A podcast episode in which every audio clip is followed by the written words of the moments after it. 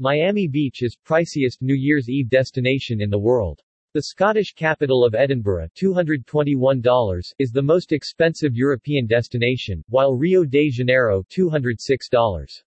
In Brazil came out as the priciest city in Latin America. The South Florida island city of Miami Beach is the most expensive destination in the world for overnight accommodation this coming New Year's Eve, according to the latest hospitality industry survey. The survey compared hotel rates in 50 major cities globally. For each destination, the price for the cheapest available double room for a three-night stay from 30 December to 2 January was recorded. Only centrally located hotels rated at least three stars and with generally positive guest reviews were taken into account. With a nightly rate of $365 for the least expensive room, Miami Beach emerged top of the rankings. Two other U.S. cities, New Orleans and Nashville, complete the podium, with rates of $304 and $284, respectively, for the most affordable room.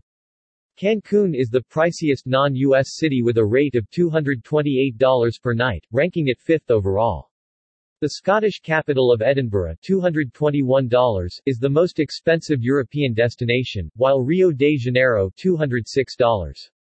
In Brazil came out as the priciest city in Latin America. The survey results also highlight how the COVID-19 pandemic is still impacting significantly on hotel prices globally. For example, in Dubai and Sydney, both of which were among the most expensive destinations for New Year's Eve accommodation back in 2019, rates are between 40 to 50% lower this year. In Hong Kong, prices are down even more, by up to a startling 70%.